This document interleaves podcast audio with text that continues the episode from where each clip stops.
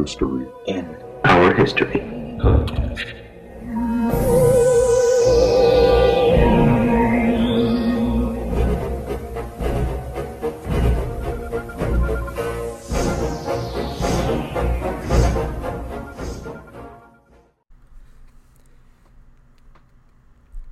I'm ready, man. This was uh, good. I know. I'm This is excited good. too. All right, hey everyone. Thank you for listening to the Mystery in Our History podcast, where we take an in-depth look at all things urban legend and conspiracy theory related and how they came to be. I'm J.R. Supa, and joining me as always is Chris Berry. How are you, lovely people? So on this episode, we are going to continue our journey into the world of alien lore with stories of alien encounters from around the world. The most famous of which is the Rendlesham Forest incident that took place in the UK. But first, we're going to cover a couple of quickies. So the first thing we're going to go over is the 1976 uh, Forest abduction, in where Robert Taylor, a 61-year-old forester in Dre- uh, Woods in Scotland, had an encounter with a UFO on November 9th, 1979. The object appeared to be hovering just above the forest floor. It made no sound and seemed to be completely motionless. Taylor claims he experienced a foul odor like burning brakes, and that smaller spheres, similar to sea mines, had seized him and were dragging him in the direction of the larger object when he lost consciousness. Consciousness. There we go, stuttering again. Uh oh. I was doing so well. According to Taylor, he later awoke and the objects were gone, but he could not start his truck, so he walked back to his home in Livingston.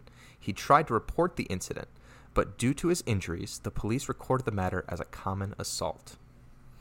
It's funny too because when I was uh, when I was looking this up, um, it's it's record. It's one of the only incidents that's uh, actually promoted as, and I quote, the only example of an alien sighting becoming the subject of a criminal investigation because he came back, you know, Right. with wounds. Yeah, he was all he was all cut up and, was and way jacked. disheveled. All right, so the next one we want to go over is the 1993 uh, Kelly Ca- Cahill. I think it's Cahill. I think it's Cahill too. Yeah, I mean it's it's it's C A H I L L. So I'm going with Cahill. yeah. All right. In August of 1993, Kelly Cahill, her husband, and three children were driving home after a visit to a friend's house. On their drive home through the Dandenong foothills, I'm sure that's not how you pronounce it, near Yeah, Victoria. exactly, the Didgeridoo foothills near Victoria, Australia. They came upon a light so bright that they were practically blinded. When the lights died down, they saw a craft that disappeared as quickly as it had appeared. Kelly then suddenly became calm and smelled a foul odor, and shortly after realized about an hour had passed. So, Real quick, I just want to I just want to interject here. It's not at all related, but did you did you hear about the uh, the gay porn that got in trouble for the use of a didgeridoo in the anus and the line "I'm gonna didgeridoo you in the ass"? no. That's legit. Like they got in like some serious trouble for that shit. But anyway, that way off subject. completely, but still funny. All right. Um, but j- quick side note, like this is two in a you know two separate occasions in two completely different parts of the world, two different continents, where the odor is something. Yeah. Yep. They smell something foul. Yeah. So when she got home, Kelly realized that she had a triangular mark on her navel. Kelly suffered from general uh, malaise for the next week or two and was taken to the hospital on two separate occasions one for severe stomach pain and another for a uterine infection. Now, as time passed, she began to recall that the family actually pulled over to investigate the craft, and that under the craft was a group of aliens that, in Kelly's words, were, quote, void of color, end quote. Yet its shape was clearly discernible.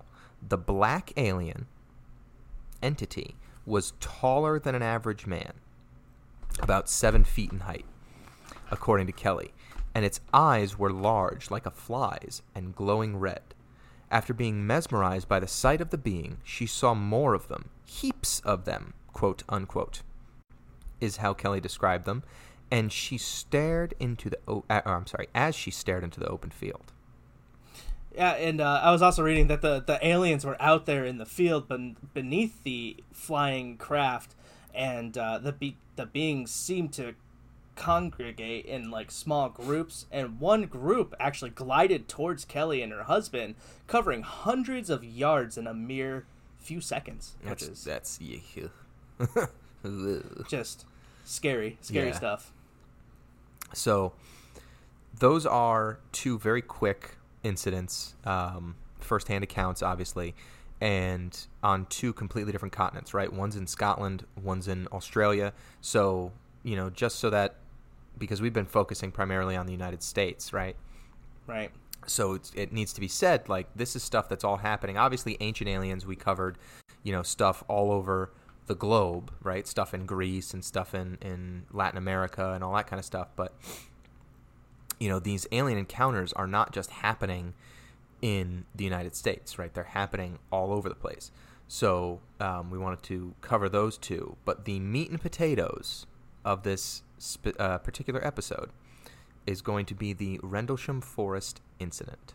Um, one of my favorite alien encounter stories, um, like of all time. I'm I'm more into this than I am um, Roswell.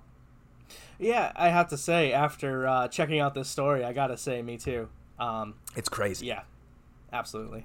And um, so let's get started, and we'll we'll take you on a journey. so, also known as British Roswell, the Rendlesham Forest incident is undoubtedly one of the best documented and most significant military encounters with a craft of unknown origin ever. It is also a case that involved very credible witnesses, aka trained USAF United States Air Force observers and security police.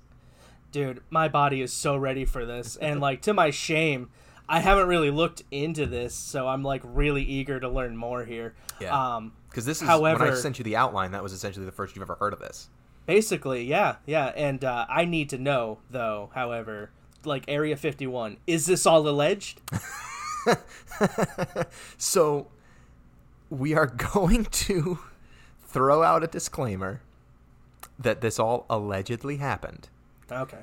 But at the same time, there are documents of the witness accounts from these people. So we'll go with alleged, but there's a lot of people that are there that were there and are saying it happened. So Kind of like Area 51. Eh, there's the proofs in the pudding, but it's all alleged because the government says so. Right, and we'll we'll get more into why it's really hard to to say that it's alleged, but we have to. Um, so, in 1980, the British government, led by Prime Minister Margaret Thatcher, had agreed to let the United States increase its military presence in the UK.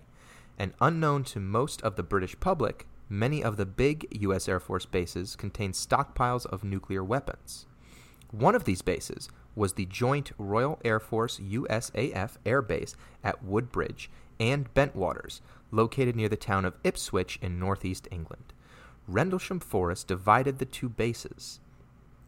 And it was here, in the late evening and early morning of December 26 and 27, in 1980, that this extraordinary series of events began to unfold. Now that's just like classic USA right there. Like, why even invade any country when you could just dump your pla- like your bases Yeah. in there and just be like, hey, it's easier to invade when the time comes because I mean we're already there. So, jeez. Just in case. you are such a fucking conspiracy theorist. It's unbelievable. anyway, although many military and civilian witnesses reported UFO activity over the twin bases during the days between December 25th and December 28th, including the base deputy commander, Colonel Charles Halt, it is the testimony of the three men who initially went into Rendlesham Forest to investigate reports of the strange lights that proves to be the most dramatic. Dramatic because not only did one of these men claim to see a landed UFO, he actually claims to have touched it. And there is even the more controversial possibility that he interacted with an intelligence of unknown origin, possibly not from this world. That's crazy, man. I, I wonder what he means when he says that. Like, did he interact with like a cosmic or maybe psychic voice at that point? Was there no body that he could foresee to the intelligence? Like, so many questions, I'm- and I'm just I'm- all ears. I'm hung up on the fact that he touched it. He says that he touched whatever it was. yeah. Jeez. Yeah. Staff Sergeant Jim Penniston. My personal hero. Staff Sergeant Jim Penniston, the on duty flight chief for the Woodbridge base, was enjoying a midnight snack when he received a call from the security center telling him Airman First Class Cabas- uh, Cabansag. I, I, I hate these names. Airman First Class Cabansag was on his way to collect him. He was then instructed to meet up with two of the base's military police, Staff Sergeant Bud Steffens and Airman First Class John Burroughs. When they met, Steffens and Burroughs told them they had seen some strange lights over the forest and that there may be a problem. Thinking that the men may have seen a downed aircraft, Penniston told Burroughs that they should go and investigate. Penniston was shocked when he heard Steffens insist that it couldn't have been a crash because he had already seen the strange light actually land. So I, I was wondering what Penniston was was snacking on for midnight, and I just I just was just like it's probably just midnight tea. You know how they are. There's a midnight It's just crumpets. Yeah, a midnight spot of tea and some crumpets. No, but uh so I just want to clear up. It was it was Steffens. He was the guy that saw the craft, right? So, yes, Steffens is the one that claimed to have seen the craft over the forest and seen it land, but Gotcha. Penniston was the one that's like, we got to go check it out. We gotta check. It could be a out, crashed yeah. aircraft, and then Steffens is like, no, no, nothing crashed. I watched it land. So it. Steffens had been so shaken by what he had seen, he refused to join the patrol and investigate. So Penniston, accompanied by Cabansag and Burroughs, then jumped into a vehicle and drove into the forest. There they saw a bright light shining through the trees, and due to difficult terrain, they abandoned their vehicles and proceeded on foot. As they approached the light, they began experiencing problems with their radios, like red flag, guys. yeah. Penniston then ordered Cabansag to stay back in behind the vehicle and act as a communications relay between them and the security control center. dude now i know for a fact like when i'm in my car and like engines die radio's not going anymore and it's just like creepy remote no one's around aliens dude i'm not even gonna chalk it up to a dead battery anymore like aliens I'm just happy they told Casablanca to stay by the band so that I don't have to try and pronounce his name anymore. yeah right exactly get the hell out of my story Jesus Christ. Sucks. For no other reason than having a name I can't pronounce. yeah absolutely Anywho, as as they walk deeper into the forest, Penniston noted with anxiety that all the animals and birds appeared to be in a terrible frenzy. He also noted that radio communication with Casablanca, although still close by, had deteriorated. He ordered Burroughs to move back to the tree line and act as a relay, but Burroughs had now become so frightened he failed to acknowledge the order, and resultantly, all radio contact with the base was lost. The two men were now on their own. Uh, dude, that is like that is just absolute no good. Like, you never want to be on your own when you're dealing with something like this. Like, I- I'm thinking if this is me, right? I'm in, out in the woods. I'm calling up everyone I know. I'm like, all right, get over here. I need strength in numbers. I need as many people. I'm gonna overwhelm this son of a bitch. Yeah. But honestly, it's just like I doubt it would matter because they're so advanced. Like, would would all the humans just be frenzied in the in the in the woods just like the animals? I don't know. Like, Also, eh, on a side note, I have to apologize to everyone listening because I can't friggin' speak today, so I don't know what it is. I think it's the White Claw that I'm drinking. a little clam hatting over there. Oh yeah, little uh, little White Claw actions got me feeling a little loose in lips, and I'm having a problem pronouncing words. Is this sponsored? No, but please, Not White. Claw, we would love for you to Get at sponsor us. Yeah, Get at us. up. Also, real quick, alien crowd control sounds overkill. So like no wonder like the government or like the powers that be don't want us with this technology. Like Mm-hmm. that is insane. Serious. All right. When Penniston got to a distance of 50 meters, he could make out a metallic type object, some kind of craft, but unlike any he had ever seen in his seven years in the Air Force.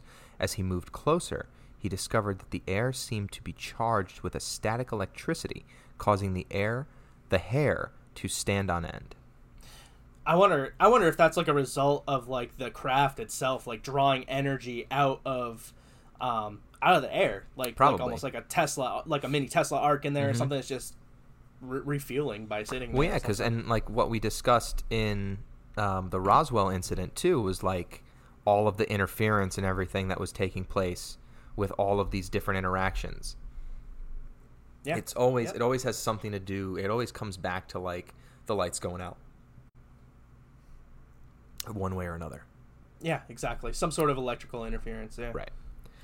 So as he closed to within 20 meters of the object, he noticed that the animals had scattered and the area was now completely quiet. As he got closer, he could see the object in more detail. He described seeing a shiny black triangular shaped craft, three meters in width and two high. The surface was smooth, almost glass like. He later said it was about the size of a tank. White light was emitting from both the top and bottom of the craft. Red and blue lights flashed alternatively on either side. All right, man. So, first off, this meter talk. I need imperial system measurements, all right? I'm too American and too uneducated to understand what meters look like. So, I'm going to need the use of like the metric system to stop here. I'm sorry. No offense to, to anyone overseas, but uh, listen, I just our school system's not that good anymore. It's not. So, you know, We're you're like going to have to give me a in math.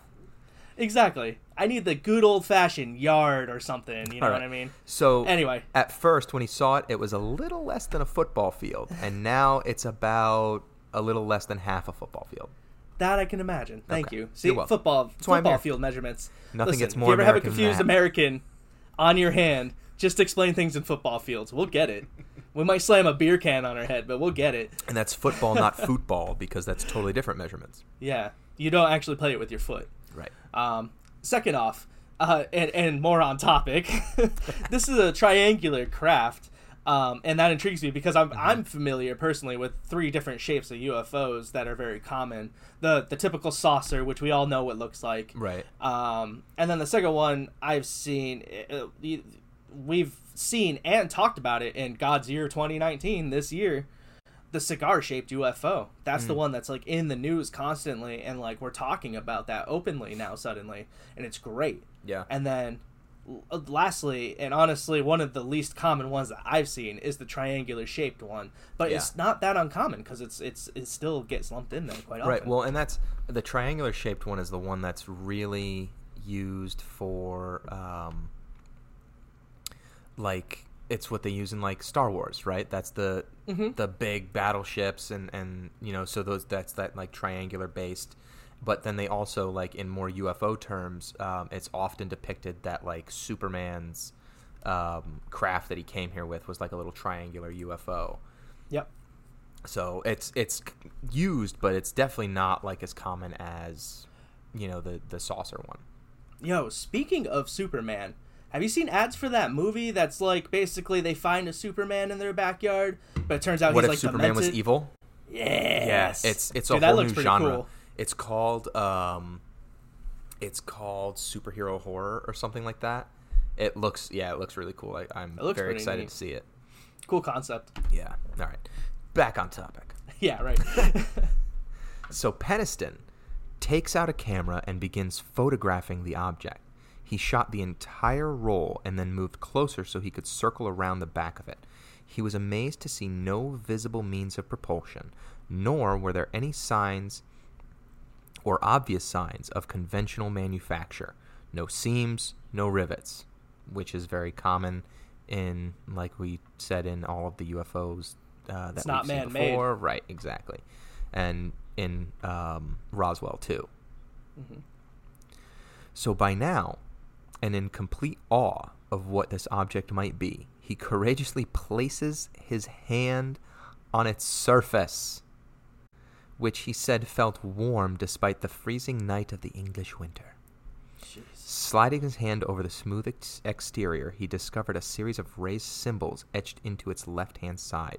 The symbols, which he later drew, were about three inches high and covered the area of about three feet in diameter. Um, Now we're talking feet, inches. You got me. he's such an ass. Dude. You, oh, look, a UFO. I'm to touch it.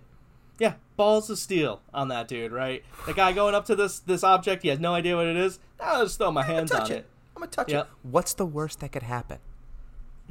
Yeah, right. Not death. Not that. No, that's definitely not it. Psycho. Right. All right. When Sergeant Penniston put his hand on the etched symbols, which felt like sandpaper compared to the rest of the smooth molded surface, everything became a brilliant white light. This mofo activated a UFO, Yeah. or at least scared Okay. whoever was in it. He could neither see nor hear. He was alone in a brilliant, bright white light. This occurred for an undetermined amount of time, and then his sight returned. He was standing next to the craft, facing the pictorial glyphs. The craft started to turn a vivid, bright white color again. So bright, in fact, Sergeant Penniston thought it was going to explode. He took a defensive position nearby as the craft was engulfed in the light. The craft then lifted off approximately four feet from the ground, maneuvered between the trees, ascended to treetop level, and disappeared in the blink of an eye. Literally moving at the speed of light. That's crazy. Absolutely insane. F that noise. Right? That's all I can say. Shit and bricks at that point. Right? Oh, yeah, I touched it and I can't see. Yep. Oh, now it's going to explode. he stated he could see no occupants, but sensed there were some sort of life presence inside. He was absolutely certain it was under intelligent control. Duh. Yeah, well, that's what I was like. I was like, I don't recall mention of a clear surface to see through. I don't think UFOs need windshields to see in space. So obviously something's inside control, and it's Sergeant Steel Nuts. Now going to be Sergeant Numbnuts in a second. if there's a machine of any kind Something's operating it. and it and it gets up and flies away, some level of intelligence has to be operating the machine. yeah, whether it's in the machine itself, like the machine is sentient and and Or even if it's a drone. yeah, something's controlling it. Right. Right. Something intelligence. Yeah, come on. Come on. I, he was he was my hero. Sergeant It was short lived, but he was my hero. Yeah, that's fair. After returning to the base and reporting what they had saw, the men were debriefed and told to forget they had ever seen anything. Realizing immediately that officials would try to whitewash the incident, Penniston and Burroughs decided to return to the landing site shortly after they were debriefed. They located the area and found broken branches scattered everywhere. They also found three indentations in the ground where the UFO had been resting. Well, I mean, it's a good thing he had the camera, you know. So, I mean, it's just like, what happened to the camera? But I, I figure that's probably gonna come into play later. There's, yeah, it, well, just wait. Yeah, yeah. So, knowing he would need some physical evidence of his encounter, Penniston returned to the landing site the following day and made plaster casts of the indentations. Once back in his room, Jim was, quote, seeing, end quote, ones and zeros in his mind's eye. Troubled by the revolving flashing images of ones and zeros he received from touching the glyphs, he felt compelled to write them down in a notebook. Jim records the ones and zeros in his notebook, and upon completing the transfer to the notebook paper, the image in his mind disappears. So Jim puts the notebook away with his belongings and doesn't think too much about it again. Now, on a side note, in 2010, during a casual conversation with a researcher, Jim mentions the codes and displays the notebook, and the researcher immediately recognizes it as ones and zeros as binary code and sets out to help Jim decipher it. But I couldn't find more on this with my research. That's odd. That's odd that you couldn't find more on it. Also, smart move to transfer it to paper. Um, and it, it is odd that there's not more on this. I wonder what Yeah. the binary code was trying to tell uh, Jimbo there. Um, I mean, I might have just not dived deep enough into it to be honest, but I- it was it's an interesting side note. And if we can find more on this, we will do um, a little bonus episode with just a quick explanation of what it is. I wonder if it was like instructions for like intergalactic travel, or if it was just like uh, Gram- Grandma Martian's uh, special soup, intergalactic soup. It's just something absolutely bonkers. Just completely useless to us in any way, shape, or form. You need to take the flick flag and the gleep glorp, and you put it. and you mash them together. Let it boil. My lord. stupid. All right.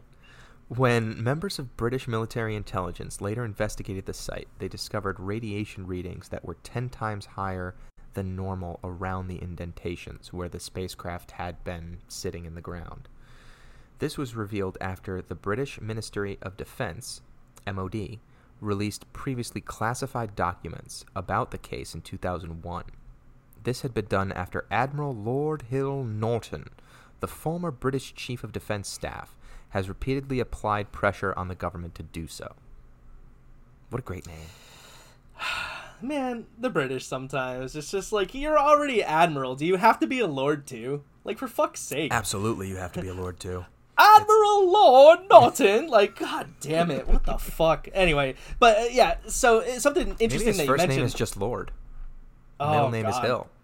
Wouldn't that be amazing? That'd be I'm gonna change my first name to Lord. Princess Consuela Banana Hammock. what the? That's a that's a Friends reference for anyone out there Oh, I love it. not understanding but, uh, what I just said. But what you mentioned there about radiation in space, um, they Mm-hmm. always seem to be linked together, and I never actually thought to look into the connection. Now I know the um, uh, God, what's it called? The Allen Belt. Is that what it's called? The what's uh, what's surrounding the uh, Earth there that we can't get through Oh, now because we lost the technology. But basically, there's a radiation belt around the Earth, and that's why we haven't gone back to the moon because we can't figure out how to get through it. But we we did it what fucking fifty years ago. 1969. Yeah, horse shit. Um, well, that's another episode. Yeah, all right. We're gonna cover that. Don't worry. I'll look into Yeah, it, folks. that's a whole I'll, lot I'll of look into that radiation. Anywho, Penniston was so shaken by his encounter with the UFO that he, along with Burroughs, were granted a 60-day leave. Later, he stated, quote, After that craft took off, I was in no doubt. I realized that it was 100% certain that we are a part of a larger community beyond the confines of this planet, end quote. I, I read that. I was just like, "What the fuck, larger community? Like, who's who's we? What what are you talking about? Like, are are you the army part of the community? Like this the intergalactic community now? Like, He's It was just a weird quote, I thought. I mean, essentially, he's just saying like we're not alone in the universe. It- It's a weird way to say it, but yeah, he's just saying we're not Yeah. alone in the universe. yeah, just a weird roundabout way of saying it. Now, however, this remarkable encounter was not the end of the Rendlesham incident. Another close encounter was to follow, and this time it involved the base deputy commander. Hell yeah, nice. Give me more of that, baby. I'm ready for it. So now we get into Colonel Halt's UFO encounter and the Halt Memorandum. The Halt Memorandum, in which the base deputy commander describes not only Penniston's UFO encounter, but also his own, was written at the request of the British base commander, Squadron Leader Donald Morland. The memorandum was written to the MOD and was supposed to remain classified. However, through a, curi- a curious ah, there I go again. Through a curious twist of fate in later it later surfaced after an American organization called Citizens Against UFO Secrecy or CAUS obtained it using the Freedom of Information Act. So suck it Absolutely, in 1983 absolutely suck it. The reason the memo is so important is it provides official confirmation that the UFO event did happen at Rendlesham Forest despite official denials both from the USAF and the MOD, which is why in the beginning of this episode, when we were talking about allegedly versus it happened, eh? yeah, that, yeah, that's why it's whack. It's absolutely whack. All right, so uh, like, also, good job on using democracy to get your documents declassified. Like, that's pretty. That's pretty killer. I like that. Right. Um, that like almost never happens. And in fact, the U.S. is supposed to declassify documents after 50 years. Now, this was a big deal when it came to the JFK assassination, uh, because suppose it was supposed to come out in 2013, but large portions remained redacted. completely redacted. Yep, absolutely. Also, I found out looking into this that after 75 years, you need special permission to keep things classified that Huh. long. So you actually have to go through channels to actually keep stuff hidden, buried, um, which I thought was interesting. That uh, is Well, I mean, That's pretty you know, cool. the government an- answers to themselves, so I doubt they'll Yeah, no. really. Who? Yeah. Who's who's asking for approval? Who's granting Yeah. approval? Oh, you need Yeah, approval? they- There's your stamp. Yep. Uh, I need approval to keep this classified and good to go. Jeez. Exactly. Okay, so Colonel Halt was away from the base on Christmas Day, so he did not hear about the UFO landing in Rendlesham Forest until December 26th. On I almost choked and died. Oh. On being informed about the incident, he summoned Airman First Class Casablanca Your into favorite. his office and asked him to describe what had happened. The following day, Halt was attending a party when an officer informed him, quote, the UFO is back, end quote.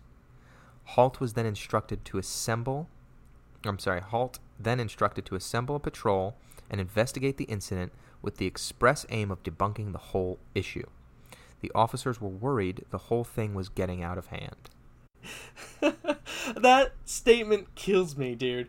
If I had a UFO parked in my backyard, like in the woods back where I live, this lived, is getting out of hand. yeah, I don't think I would say, "Oh, uh, that UFO's getting out of hand." Like understatement of the year. Right? Jesus. So, with a team of men, he entered the forest. He discovered numerous personnel and vehicles already there. Men ran all over the place as both vehicles and lighting equipment were malfunctioning.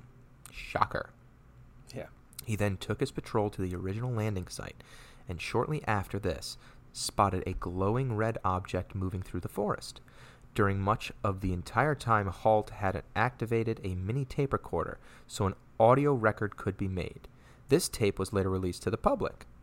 It makes for riveting listening. On it, you can hear Halt and his men getting closer to the UFO. Quote, There's no doubt about it, there's some type of strange flashing red light ahead, end quote, he states on the tape. Then his voice gets extremely excited as he said, quote, It's coming this way, it's definitely coming this way, pieces of it are shooting off, there's no doubt about it, this is weird, end quote. Halt described the object as circular, like a large eye winking at him. Later in the tape, he states, quote, He's heading toward us now. Now we are observing what appears to be a beam coming to the ground. This is unreal, end quote. Holy Christ, that's chilling. Mhm. Wow, dude. Like, yeah. No, you got my full attention. Like, please keep going. This is getting good. It's awesome. The group watched as another object came in at enormous speed and then stopped, hovered over them, and sent a laser like beam down to the ground only a few feet from their location. The UFO then moved over the weapons storage area and continued firing beams of light into the storage bunkers. Colonel Halt, confined by security oaths, has refused to confirm whether this area contained nuclear weapons, but it is almost certain, given the frontline function of the base at the time, that it did. Wow. Additionally, given the documented inter- uh, interest of UFOs in nuclear installations, especially nuclear weapons, some researchers have speculated this was an attempt to probe or even tamper with the nuclear weapons on the base. Wow. Wow. The, and it's funny because this goes hand in hand with what I said either last episode or the one before it. I don't really recall. Um, that we were we were trying to launch a nuke into space. I actually looked into that. It was uh, White Sands Missile Range facility in New Mexico. um, where the world's first atomic bomb, Trinity, was tested on July 16th, 1945. A former Apollo 14 astronaut, Edgar Mitchell, during an interview, has said that White Sands was a testing ground for atomic weapons, and that's what the extraterrestrials were interested in. He said, They wanted to know about our military capabilities. My own experience talking to people has made it clear that ETs have been attempting to keep us from going to war and help create peace on Earth.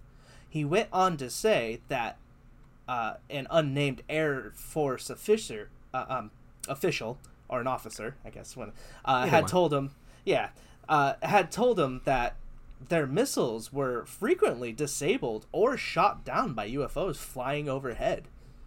So, so, I mean, make make what you will of that, but I mean that's coming right from an Apollo 14 Yeah. ast- astronaut. Make Why- peace, why not would he war, li- man.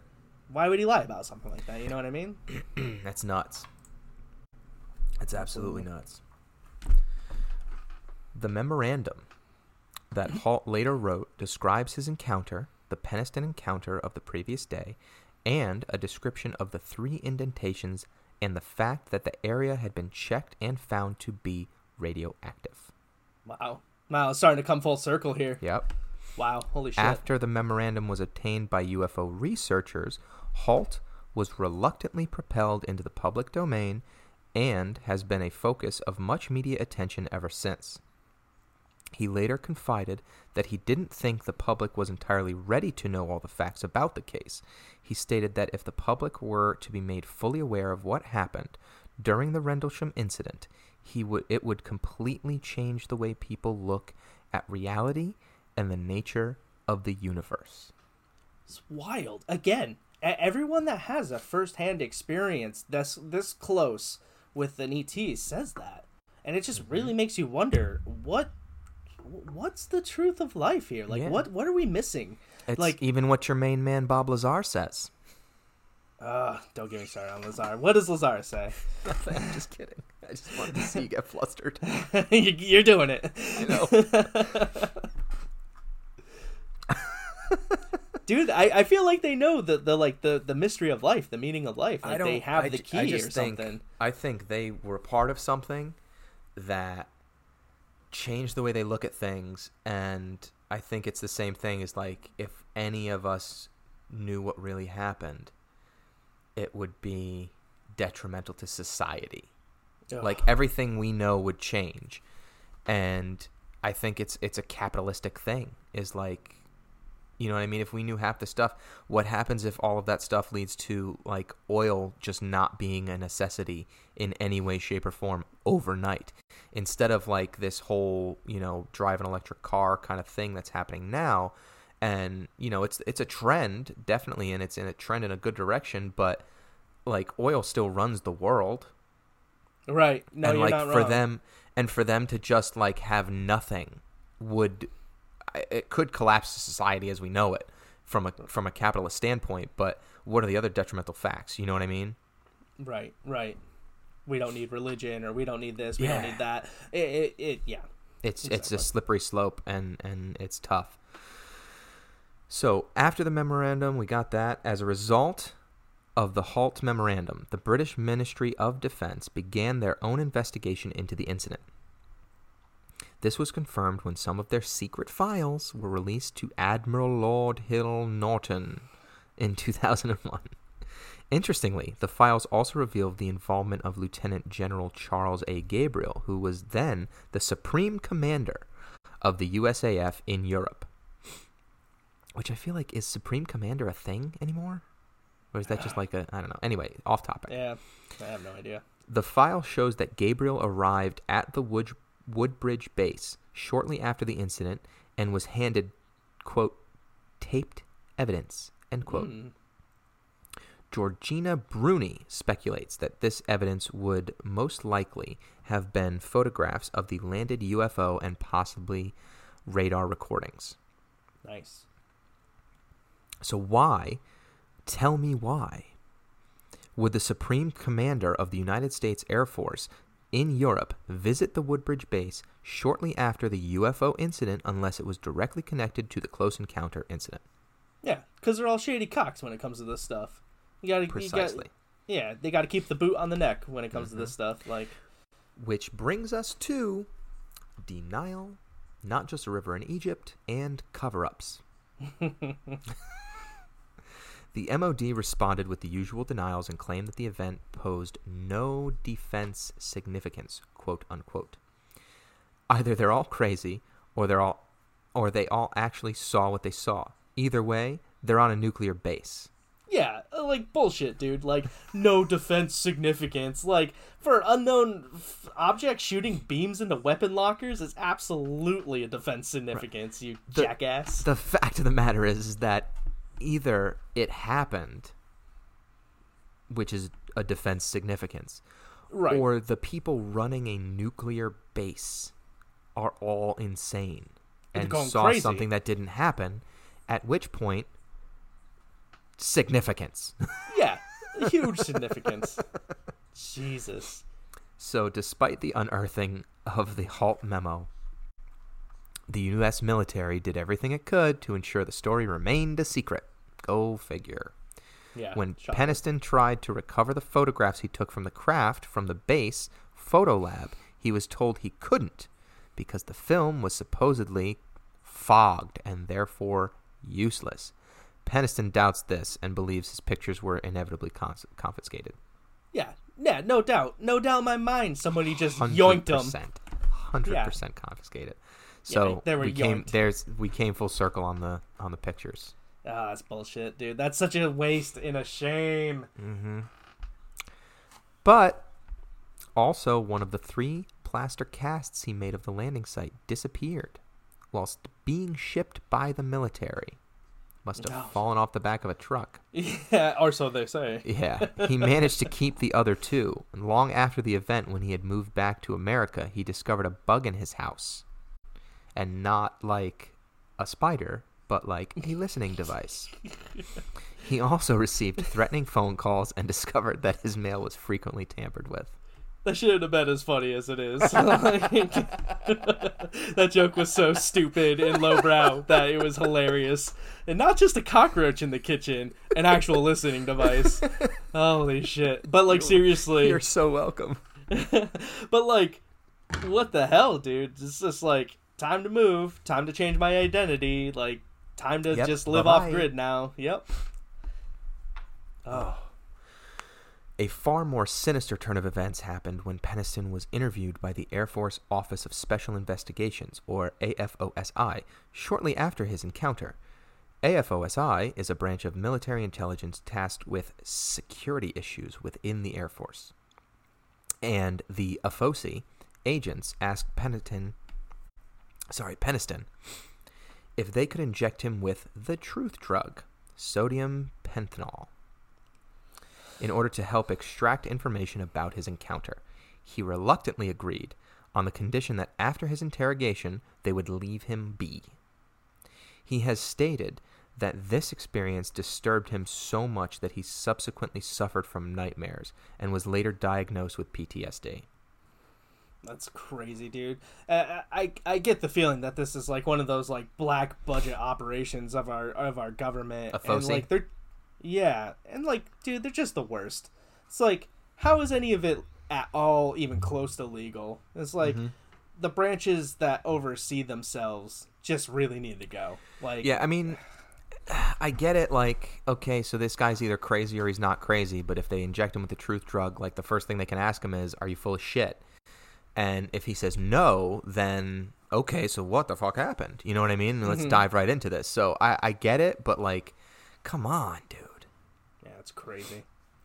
So, well, down the road in 1994, Penniston agreed to undergo hypnosis with a professional hypnotherapist Leave as a way alone. to deal with the trauma. Now this is this is him. Like so the Oh, session he agreed. Okay, Yeah, he agreed. right. Like this wasn't like more military stuff. This is him just saying like I'm going to undergo uh, hypnosis with a professional.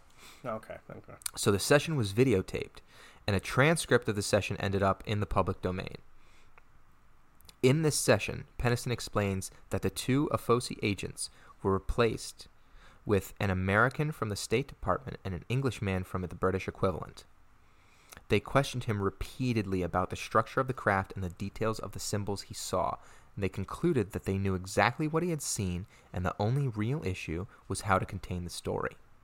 Jesus, dude. And we've gotten like this is another like hypnotis, you know what I mean, hypnosis Yep. thing, where like Yep. all this stuff is now coming out.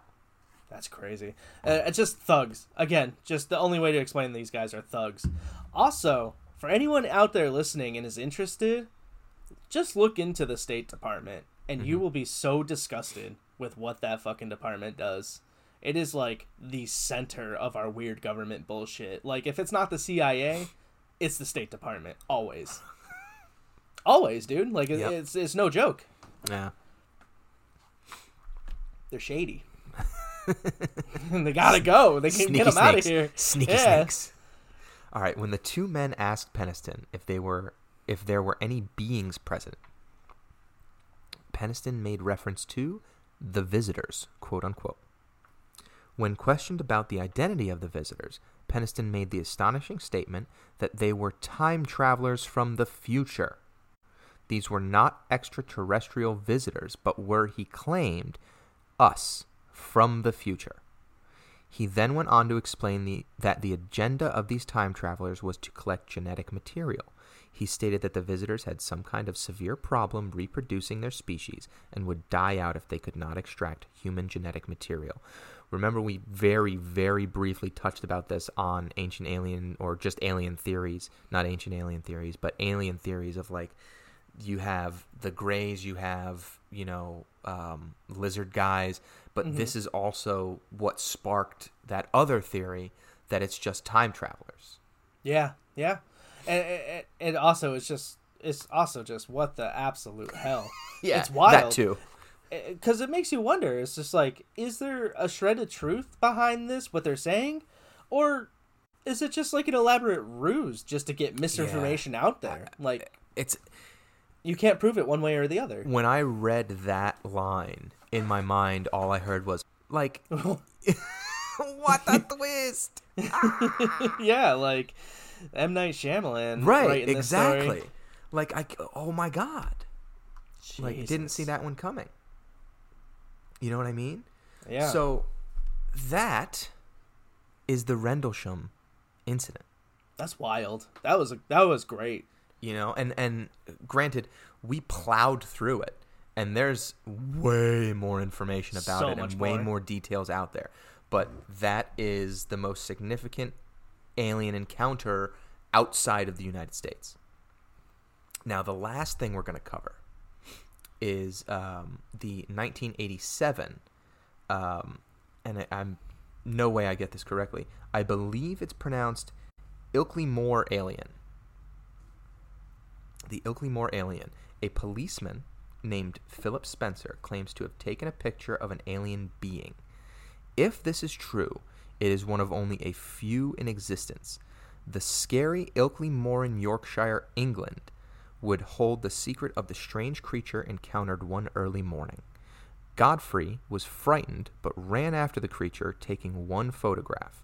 Through hypnosis, he again hypnosis, he would recall an odd flying object and an alien abduction. And hmm. we are going to revisit this particular incident in more detail on the next episode as it involves our wonderful mascot, the Men in Black. Oh, nice, nice. And guys, you're really gonna want to tune into this next one because Jr. has got special guest Will Smith and Tommy Lee Jones on our next episode. So you're not gonna want to miss this, guys. Okay, so this for starters, um, neither of them are going to be joining us on the next episode. So let's just put that out there right now. Number two, I- I tried. This is not your movie Men in Black. Not even this close. is the real Men in Black, the crazy, douchey, uh, strong arming fiends that come out of nowhere and essentially um, wreak havoc on people who claim to have encounters with aliens. God. So that's where we're going to pick up next time on the Mystery in Our History podcast. Now, as always, if you have any urban legends or conspiracy theories that you think we should cover, feel free to email us at four, the number four, guys, media network at gmail.com. please make sure to subscribe and rate us on iTunes. Click the like and subscribe buttons on YouTube, on the Four Guys Media Network page, or check us out on SoundCloud. And thanks for listening, and we will see you the next time on the Mystery in Our History podcast. Bye.